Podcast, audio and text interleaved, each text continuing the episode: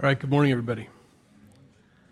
If you want to turn your Bibles to Numbers, chapters 35 and 36, we'll finish the book up today. And we'll begin Deuteronomy next week. Next week, we'll probably do 1 through 4 of Deuteronomy. So if you want to read ahead, we're going to try to get through four chapters. Deuteronomy, uh, the word means uh, second law.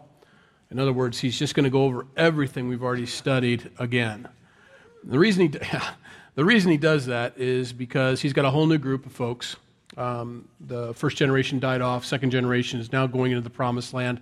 And they've heard from their parents, but they need to hear directly from God themselves, as, as is always the case. Uh, my parents' faith doesn't work for me. I have to have my own faith in Jesus. Um, so that's where we'll be. So we're going to go probably four or five chapters each week. We're going to bust through that real quick and get into Joshua. So, but today, 35 and 36, if you want to get there, uh, sign up sheet for women's luncheon is out there. Please sign up if you're t- uh, planning to attend.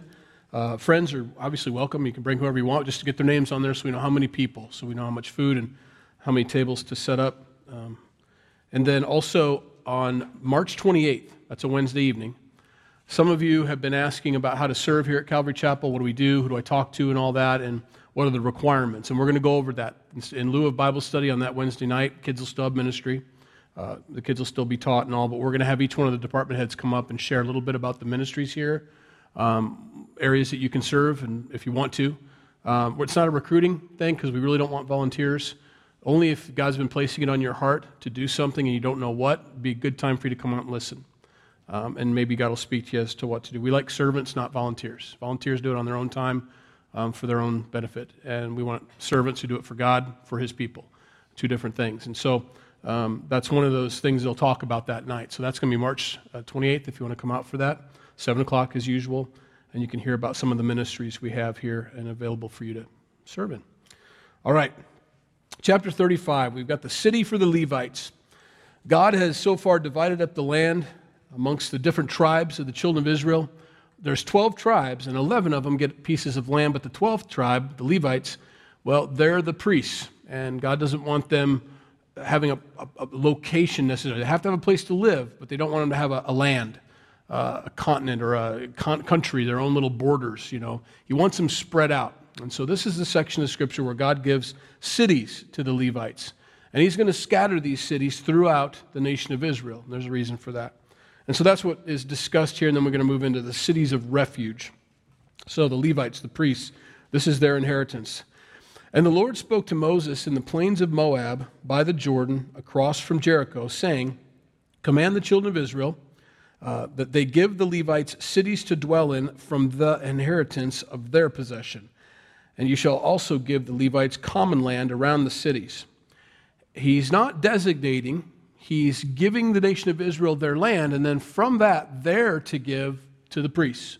He's setting up a little system here, a little thing. He wants them to realize what they've received from God, and then also, then in turn, it all came from God. I'm going to give the Levites these cities, and they're commanded how much to do um, in each situation. Along with those cities, some common land around the outside. And what we're going to see is like a bullseye effect. You've got the city in the middle, and a thousand cubits out all the way around, you're going to have the farmland, and then another 2,000 cubits out from there, you're going to have the cattle. That's their grazing land. So uh, you can kind of picture how that works. And he wants them to do that. There's going to be 46 of these, or 48 of these cities um, that they're to give out, and that's what he's discussing here. So command them to do that. Give them the land. Uh, they shall have cities to dwell in, and their common land shall be for their cattle, for their herds, and for all the, their animals. The common land of the cities, which you shall give the Levites, shall extend from the wall of the city outward a thousand cubits all around. A cubit's 18 inches, if you're wondering. So a little over 1,500 uh, feet out. And then so on from there, another, uh, another 3,000 feet out from that. Um, so a total of 45, uh, 4,500 square feet, or 4,500 feet out. And that's the radius instead of the diameter. So he's just making sure we understand how much to give him. Um, and you shall measure outside the city, the east side 2,000 cubits, and the south side 2,000 cubits, on the west side 2,000 cubits, on the north side 2,000 cubits. So don't get the idea that it's a diameter, it's a radius. And on the, uh, the city shall be in the middle, and this shall belong to them as common land for the cities. Now, among the cities, uh, which you will give to the Levites, you shall appoint six cities of refuge. And we'll talk about that more here in a bit. Uh, to which a manslayer may free, or flee, excuse me. And to these you shall add 42 cities. So all the cities you will give to the Levites shall be 48. These you shall give with their common land. And the cities which you will give shall be from the possession of the children of Israel. From the larger tribe you shall give many, from the smaller you shall give few. Each shall give some of its cities to the Levites in proportion to the inheritance that each receives. Okay. We do something similar nowadays. Um, it's something called a parsonage. Um, sometimes a church will have a, a, house actually on the property that, that's for the pastor and his family to live in. Um, another way to do it is an allotment. You can actually make an allotment of the parsonage. Part of the pastor's package or whatever, the salary and so on, is a parsonage allowance for them to buy the house they want. So that's our kind of take on it. Um, even the government, our government recognizes that. The parsonage allowance, if it is financial, just money and not an actual physical location, it's non taxable income. It just goes right it goes right to the pastor and they don't have to pay tax on it. So there's an honoring there that still happens in our country. I don't know how much longer that'll be, but for now there's still an honoring of that. And so we have a similar system. We don't give entire cities to people, um, but for the nation here, it was important that they'd have this. Now, instead of having one location, he wants them scattered. We talked about that. Cities all over the place for a reason. He wants them to be effective in the land. Um, they're a motivation for purity. They're uh, a, an answer to a question that someone may have. They're available and they're spread out. If you had one location in the middle of the country, that's a long way. And you'd find the fringes of your nation to start to deteriorate and maybe go the way of the pagans and so on. I mean, they do anyway, but this was designed to be scattered and spread out and sprinkled so that you could have some effect on the nation. There'd be a spiritual effect. Christians are the same way. Um, we come here you know, maybe Sundays and maybe Wednesdays if you're one of those folks that come twice a week. And this is great for us. It's encouraging. We come together and worship together. We're called to do that. Um, and, and that's great. But for the most part, throughout our walk with Jesus, we're scattered. We're out there living it. And that's on purpose so that we can have an effect on this world. It doesn't do any good to have all your light bulbs in your closet, you know? Let's just put them all here. And, and, and, and, and boy, that's a bright closet. No, you, you want the whole house lit. You want it spread out. Um, people make fun of me a lot of times because we put the can lights in, and everybody walks in, they're like, that's a lot of can lights. You know, and you go out there in the hallway, that's a lot of. The actual formula that they used online to figure out how many can lights are supposed to be this is half as many as are supposed to be in here. Half as many. Can you imagine? We'd all have sunburns, I'm pretty sure if we put in all the ones they asked. But the idea was to spread out evenly based on the height and the distance and what your floor spot's going to look like so you have some overlap and don't have dark shadows and everything. This is what you do. This is how you do it. So it's even, even distribution of light. Um, I know I've, I've worked in the, in the world, do work in the world, and, and, and it's a battle for Christians a lot of times. And we get so excited when someone else is a believer that gets hired.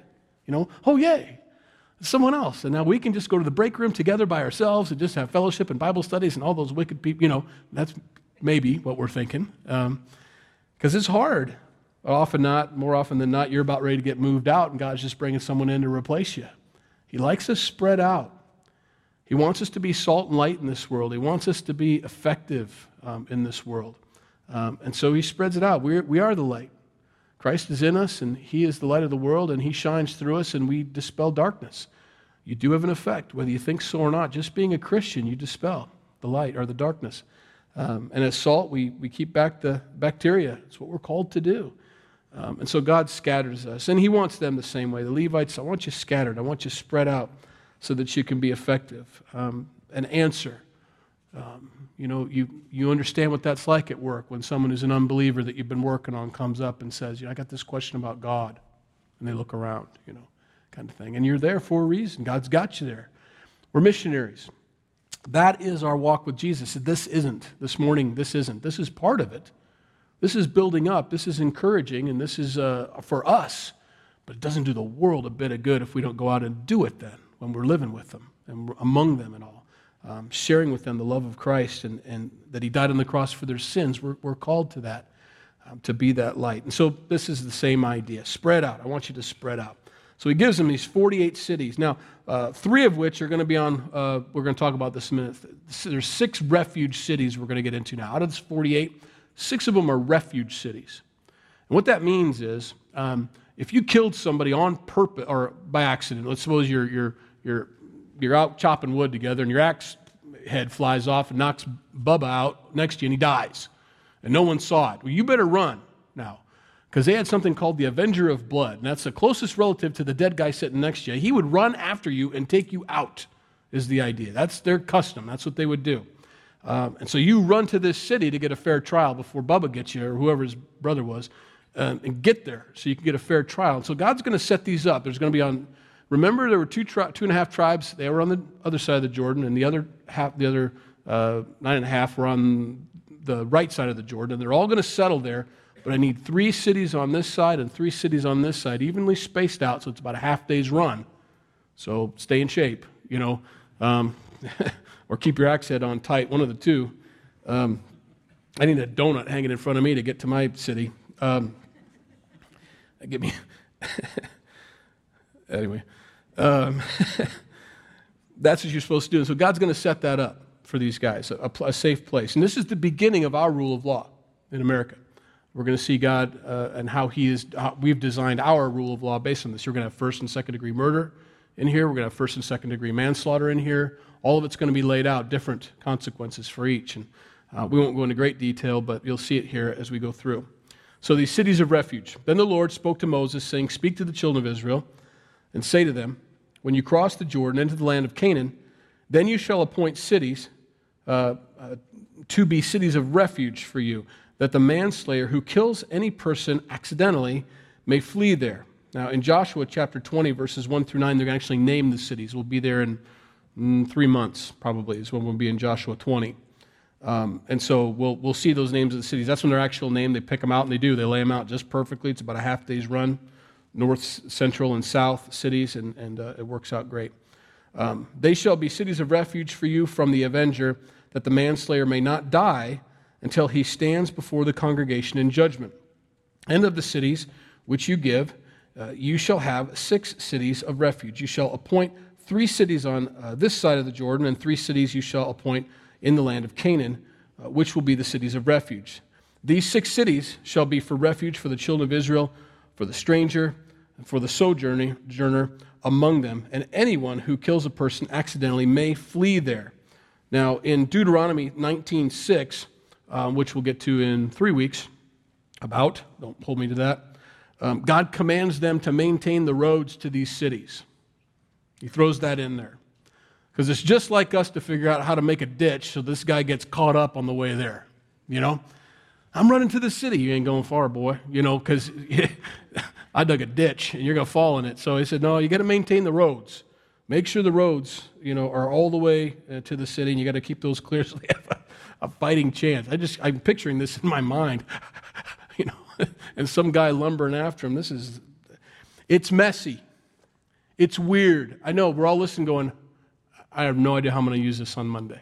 You know, how does this apply to my Christian faith? I know it's messy and weird, but I think we'll, I'll explain a little bit at the end of both chapters so you understand. It's, it is messy, um, and they're doing the best they can, and God's doing the best He can with what He has to work with. And so here's what we've got you got a guy that brings death to somebody accidentally. We want him to have a fair trial. And so before someone's temper gets too hot and, you know, get to that city, you'll be safe there you can stay there, have a fair trial. You may get brought out of the city and killed if you're found guilty, but if not, you can stay there. So God wants to give them some hope, a place of refuge. Verse 16. But if he strikes him with an iron implement so that he dies, he is a murderer. The murderer shall surely be put to death. And if he strikes him with a stone in the hand, by which one could die, and he does die, he is a murderer. The murderer shall surely be put to death or if he strikes him with a wooden handed or a wood hand, wooden hand weapon, such a weird way to word that, um, by which one could die, and he does die, he is a murderer. The murderer shall surely be put to death. The avenger of blood himself shall put the murderer to death. When he meets him, he shall put him to death. Okay, you get, you get the idea. God's into capital punishment here. This is God's command, not Moses. Anybody struggling with the death penalty and, and don't understand it or I'm not sure about it or you're maybe on the other side of the fence completely? God has commanded that that be the case. It, it, needs to be done. Um, back then, it was done by the person who's the avenger of blood. You didn't have a committee or a system or anything. It was just your brother or your dad or whoever was, or sister. If she was nuts. You know, she would just do this. It was required blood for blood. And there's a reason for that. I, and, and there's a deterrent as a part of this. Later on, he's going to describe this as I don't want you, I don't want you to pay your way out of this. You can't, no financial restitution can get you out of this. You've got to have this blood for blood. It's my, my land is defiled, and the only way it gets undefiled is by the avenging with the blood. So he's serious about this. And so, when you have the conversation with people, as I often do, about the death penalty, and isn't it magnanimous of us that we're moving away from that into life imprisonment or, uh, or, or whatever um, the, the, the, the, new rule is? Um, it does make a person feel better who wants to be the avenger of blood? Who, who wants to go do that? Who wants to be the one, oh, great, hand me the rock? I mean, that's hard. Uh, it's, it's easier to send them away and have some anonymous person flip a switch someplace or inject or whatever, or whatever they do. Um, in the military, I still think it's hanging. Um, it's tough. And so they found a way out of it, and they're finding a way out of the responsibility of it. Um, and what we think or what the th- thought process is, is we, we become magnanimous, we become above it, we become better than, and that's the argument used. Um, but you, you have those, you miss out of the intended consequences of God's law, and you bring on yourself the unintended consequences of it uh, until you reap those. And we're seeing the beginning of that. Um, the, there's complete and utter disrespect and for life in our country, and it, it's moving away from that. And, and, and, that isn't even the argument. Some, some people argue, well, it costs too much money to put them in life. It, it's not an economic issue. And that is the standard go to. Well, I don't want to pay all that money to keep them in prison for life. And that, that's not the argument. Here's the argument for Christians, anyway God said it. And to be a man and think that you've come up with a better law than God has, it's arrogant, it's disrespectful, it's disobedient to it. It's exactly what Christ had to die. It's, it's sin in a whole new level. And so you got to think those through. When we come up with laws that we think are better than God's, it'd be one thing if Moses said, Gosh, I don't know what to do. Maybe you should just kill people. That's Moses. And he's just a guy like me and you. This isn't. This is God speaking to Moses. This is what needs to happen. Um, and so, no matter where you stood on that issue, hopefully it's clear now where you should stand on this issue. Um, it's a hard thing. It is an ugly thing. It's supposed to be. It's supposed to be. We're not supposed to be comfortable with it. Um, this is bad all the way around. And again, we'll go into more detail at the end of both chapters here and explain that. So, they need to be put to death. Now, that's murder. Now, we're going to move into manslaughter. That's different. That's accidental. Still consequences. Someone's still dead, and it's still your fault, but there was no malice intended. And so we move into manslaughter. However, if he pushes him suddenly without enmity, or throws anything at him without lying in wait, mean, he didn't plan it, it wasn't premeditated, or uses a stone by which a man could die throwing it at him without seeing him, you know, tossed a brick over a wall or something, so that he dies while he was not his enemy or seeking his harm, then the congregation shall judge between the manslayer and the avenger of blood according to these judgments. They represent themselves in these situations. You know, there's no counsel. So the congregation shall deliver the manslayer from the hand of the avenger of blood, and the congregation shall return him to the city of refuge where he had fled, and he shall remain there until the death of the high priest who was atoned with uh, uh, anointed, excuse me, anointed with the holy oil. Still consequences. Whoever the manslayer is, their life is never going to be the same. They've left their home, they've left their family, and they now need to live in this city. It's a big prison, is basically what it is. This is life in prison. This is life in a, I mean, there's obviously some movement, some freedom there. You've got uh, 6,000, you know, uh, cubit or diameter or whatever, but um, that's, that's where you spend it. Unless the high priest dies, then you have hope and you can go back to your city. If he doesn't, you stay there until you die. It's a long time. Um, and he does this on purpose. It's to protect you. This is the only place. You stay here within these limits. That man's, uh, the, the Avenger of Blood could be circling that city. So mad, so upset, so bitter just waiting for you to step outside. If you step outside, you're done. Just step across that line, kind of thing. Um, and so this person needs to stay there. And so there are consequences. God is full of that. Personal, personal responsibility is a big thing with the Lord. You are responsible for your sin. Nobody made you sin. No matter how bad your childhood was, no matter how bad people were to you, you can't blame them for your disobedience to God. Your disobedience to God is your disobedience to God. You do not have to. You have a complete free will and choice in the matter as to whether you're going to be like those people that affected you or you're going to be above those people that affected you. And you're going to change things. You're the stopping point. This is how you break the cycle of domestic violence. This is how you break the cycle of child abuse. This is how you break the cycle of drug abuse or alcohol abuse in your family. I'm not going there. Well, I'm an alcoholic because my dad was an alcoholic. Nope. You're an alcoholic because you chose to be one. It's a disease. No, it's not. It's absolutely not a disease. It's absolutely a free choice to pick up the alcohol and drink. Nobody with the disease drives and go picks up cancer at the store, pays for it, walks out the door, cracks it open, and drinks it down to the point where they black out. Nobody does that. It's not a disease. It's a choice. And the reason I know that is because God's word tells us that. He tells them that to the First Corinthians. He gives us a long list of sins that they were, but you've been set free. If you do it from here on out, it's a choice, but you have been set free. You're not in bondage to those things anymore. And he gives us that list. Same here. You have consequences. Manslayer or not, their lives are never the same. That family's lost a loved one. Your life's never going to be the same either. It's equal. It's equal. You're going to live the same life as the relatives that survived uh, the death of the loved one. So he sets it up. That's what I want. Um, we are in, let's do 25 or 26? 26. But if the manslayer at any time goes outside the limits of the city of refuge where he fled, and the avenger of blood finds him outside the limits of his city of refuge, and the avenger of blood kills the manslayer, he shall not be guilty of blood, because he should have remained in his city of refuge until the death of the high priest. But after the death of the high priest, the manslayer may return to the land of his possession. And we just talked about that. Two times in the Bible, the, the Lord uses this reference of a refuge city to encourage us in our walk with Him. It says in Psalm 46 1, God is our refuge, an ever present help in time of trouble. He's the one we run to, He's where we stay, He's where we live, um, and we stay there. And that is very symbolic of the, of the city. We're all guilty. Uh, we all have uh, sinned. And Jesus is our help. He's the place that keeps us from the avenger of blood, the, the, the death that waits for us. And we live there and we stay there until the high priest dies. And then we go home. But for then, we stay there, and that's where we live. And now in our Christian walk, that's where we stay. We live there in Christ. We run to our place of refuge, um, being guilty, and we hide there.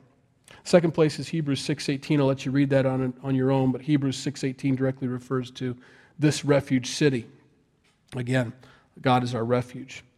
All right, verse 29. And these things shall be a statute of judgment to you throughout your generations in all your dwellings.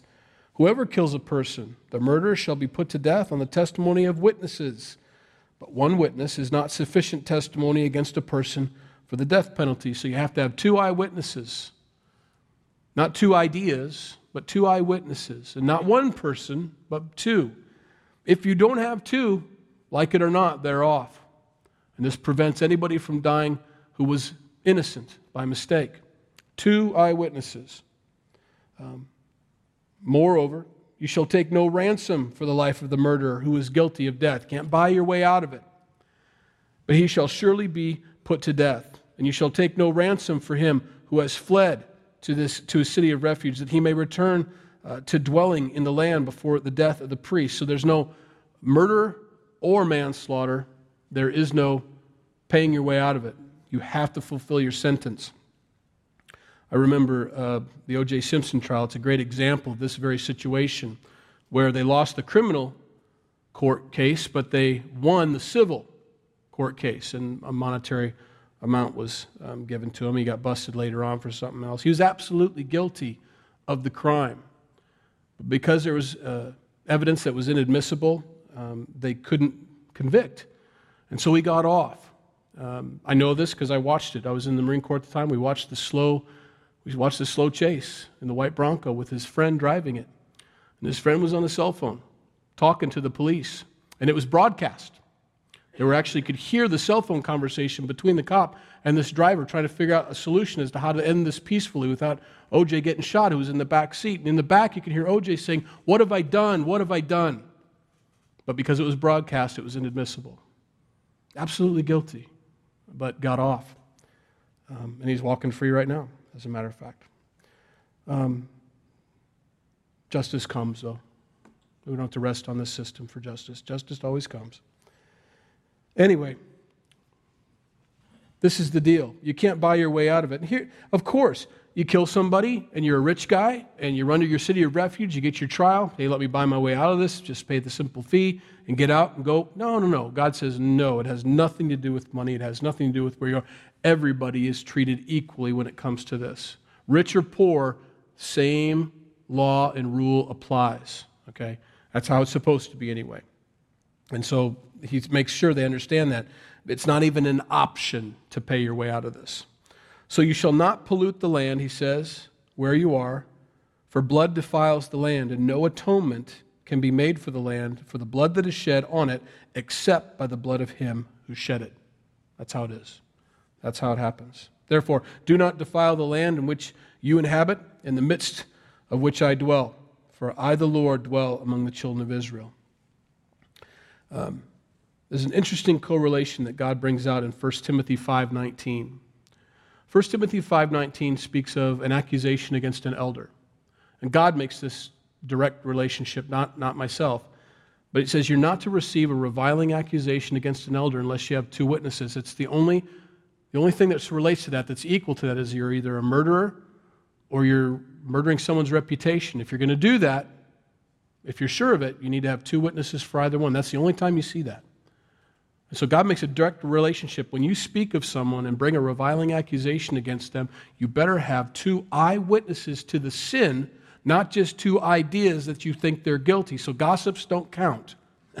two gossips don't make it right.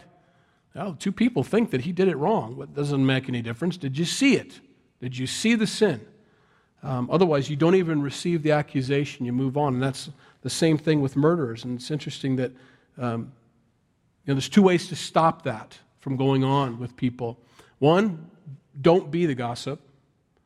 Don't be the person that's murdering someone else's reputation without witnessing, without witnesses. Second of all, don't be the ear that listens to it. The mouth doesn't do any good unless there's an ear to hear it. So both are responsible for that. And you shut it down. You lose a friend over the process, but it's a good thing to start with. Are we talking about that person while they're not here and gossiping about them? Are you gossiping? You know, well, I was, it was just a prayer request, um, you know, or however we want to disguise it at church. Stop it. We can't have that. Um, uh, God's very serious about this stuff. He blends those two together for a reason. Um, murdering someone's reputation, you got to have two eyewitnesses to the sin. Okay, um, be careful. So, chapter 36. We move on to um, our equal rights movement the, the women's march that they had here back a few chapters, which is good. God listened to it and said, Yeah, absolutely. There was some ladies, uh, women that um, there's a land issue. My, my dad's got five daughters, but no sons, and your law says it has to go to sons. So what is that? What do we do? He says, Oh, you're absolutely right. The land absolutely goes to you, you women. Um, it doesn't just go to the men. So absolutely, you get the land. Well, someone who heard that law said, No, wait a minute. I got a situation here, and we're going to cover that here, what, what they're going to do with this next problem. There's never a slick solution. There's never a simple answer to these things, and you can see them building here. Now, the chief fathers of the families of the children of Gilead, the son of Machir, uh, the son of Manasseh, of the families of the sons of Joseph, came near and spoke before Moses and before the leaders, the chief fathers of the children of Israel. And they said, the Lord commanded my Lord Moses to give the land as an inheritance by lot to the children of Israel. And my Lord was commanded by the Lord to give the inheritance of the brother of Zelophehad to his daughters. Now, if they are married to any of the sons of the other tribes of the children of Israel, then their inheritance will be taken from the inheritance of our fathers. and it will be added to the inheritance of the tribe into which they marry. So it will be taken from a lot of our inheritance. And when the jubilee of the children of Israel comes, then their inheritance will be added to the inheritance of the tribe into which they marry. So their inheritance will be taken away from the inheritance of the tribe of our fathers. In other words, your solution is going to mess up this other law. They contradict. God said you can't, and you've done this, and if they marry outside, then that means so you've got Judah, this big giant tribe, and their boys are looking for single females over here that don't have any brothers that own land, and they start marrying the sons or the daughters of these other tribes, and now they get pieces of their land with them. And so the Judah tribe's just going to get bigger and bigger and bigger, and these other tribes are going to shrink. Um, he says, wait a minute, that can't happen. It all needs to stay the same. God wants it to be the same. So they've got a problem. What do we do about these women that have the property rights, which is fine, but if they marry and they take those property rights with them, we lose. You get the idea. Okay. Then Moses commanded the children of Israel, according to the word of the Lord, saying, What the tribe of the sons of Joseph speak is right. This is what the Lord commands concerning the daughters of Zelophehad. Say, are saying, let them marry whom they think best. They can absolutely choose whoever they want, but they may marry only within the family of their father's tribes. Can anybody see a problem with that coming up? It's like chapter 37 of Numbers. It's a Romeo and Juliet thing. I mean, that's the first thing I think of. But what if I really love this guy and he's from a different tribe? You know, kind of thing. You can see him doing this. It's just true love. I can't, I can't have this. They can marry outside the tribe, they just can't take the land with them. In other words, this guy better be awesome because you're giving up your inheritance to go marry with this, you know. And so, gals, one guy's as good as the next. You may as well marry within the family and keep your stuff. We've all got the same problems. You think you're getting a different guy? You're not. We're all the same, We're identical. We have a meeting. So the inheritance of the children of Israel shall not change hands from the tribe to, from tribe to tribe, for every one of the children of Israel shall keep the inheritance of the tribe of his father. And every daughter who possesses an inheritance in any tribe of the children of Israel shall be the wife of one of the family of her father's tribe, so that the children of Israel each may possess the inheritance of his father. And so, for the most part, we want you to stay within there, but they could relinquish the land if they wanted to go to another tribe.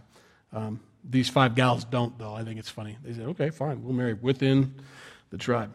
Thus, no inheritance shall change hands from one tribe to another, but every tribe of the children of Israel shall keep its own inheritance.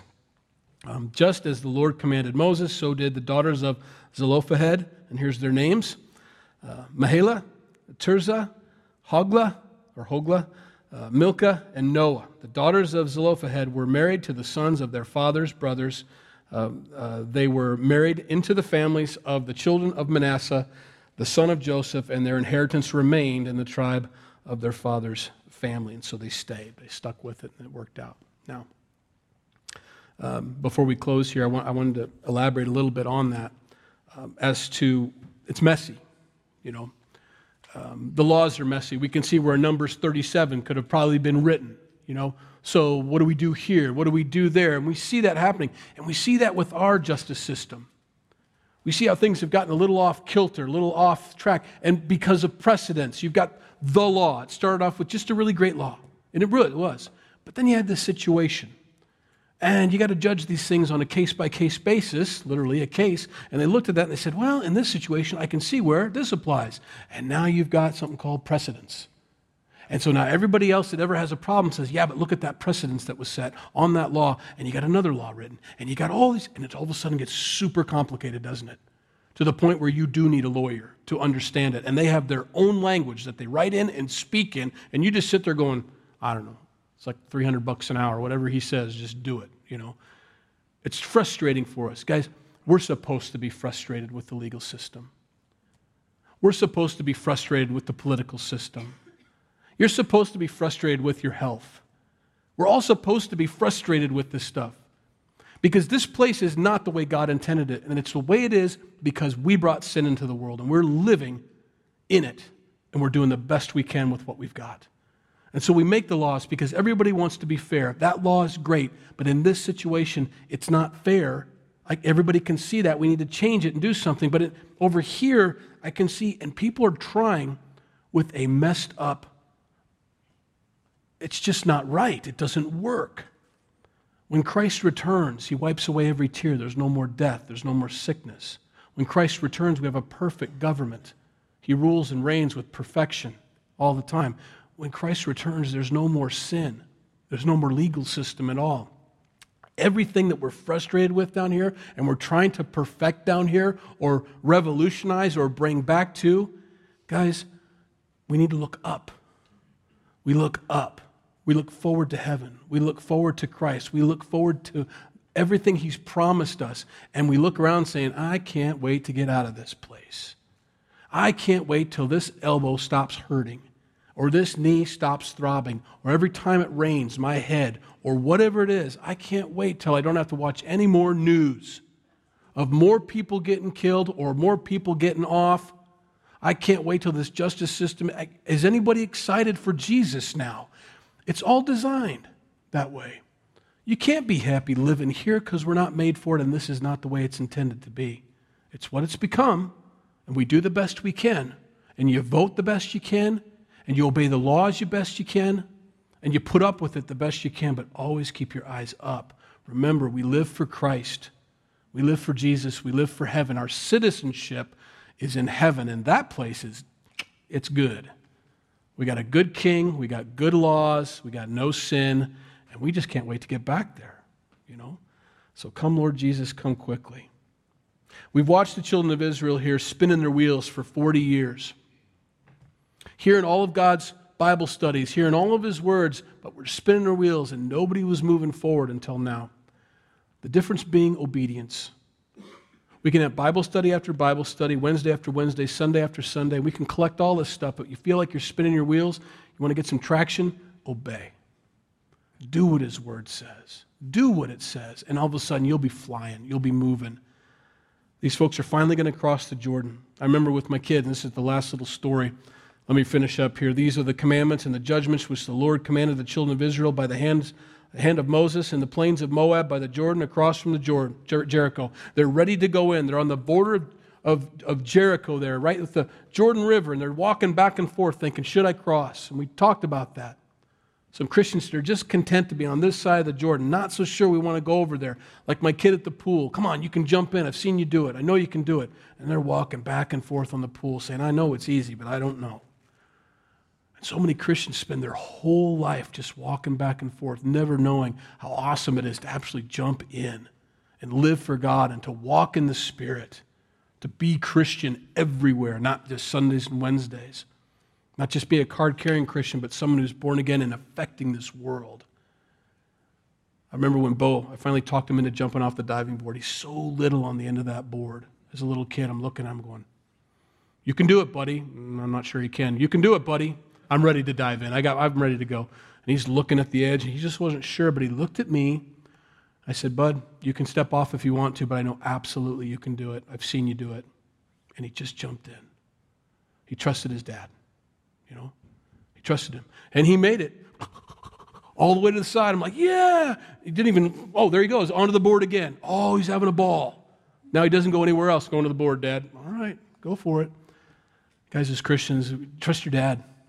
He knows what he's talking about. You can do it. Do it. Jump. Go. Swim. You'll never look back. Walk in the Spirit. Let's pray.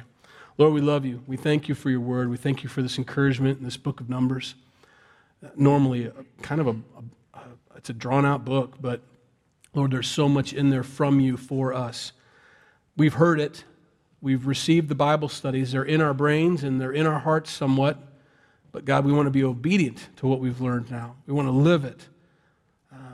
We don't want to collect data or knowledge. We want to, we want to have practical application of all this stuff. So this week, Lord, I pray that you give us opportunities to be light, to not be afraid and hide in the closet and just turn ourselves on when no one's looking, but to be light in the big rooms, to be light where you put us, wherever you put us. Help us to be light for you, to dispel that darkness. Lord, we thank you for your word and your love for us and what you've done through us, for us through your Son, Jesus Christ. And now we just want to live. And Lord, we can't wait. Like Paul, we'll wait here and be here as long as you want us to occupy. We'll do our job. We'll do what we're called to do in obedience and out of thankfulness for what you've done for us. But Lord, anytime you're ready, we're ready to go home. We thank you for that promise. In Jesus' name we pray. Amen.